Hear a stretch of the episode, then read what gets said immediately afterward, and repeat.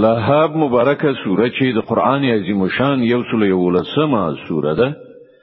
په مکی معظمه کې را نازله شوې ده پنځه مبارک آیاتونه لري تلاوت او پښتو ترجمه یې لومړی آیت څخه اوري بسم الله الرحمن الرحیم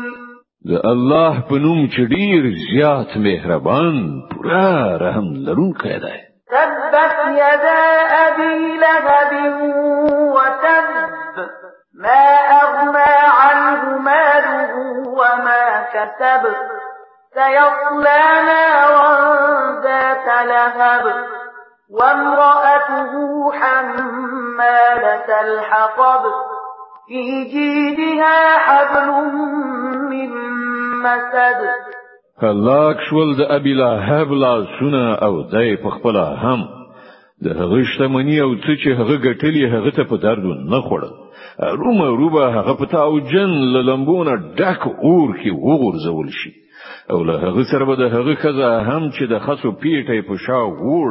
د هغه په غاړه کې به چې په غاڼو سره کولای شوی وو مونږینه رسېږي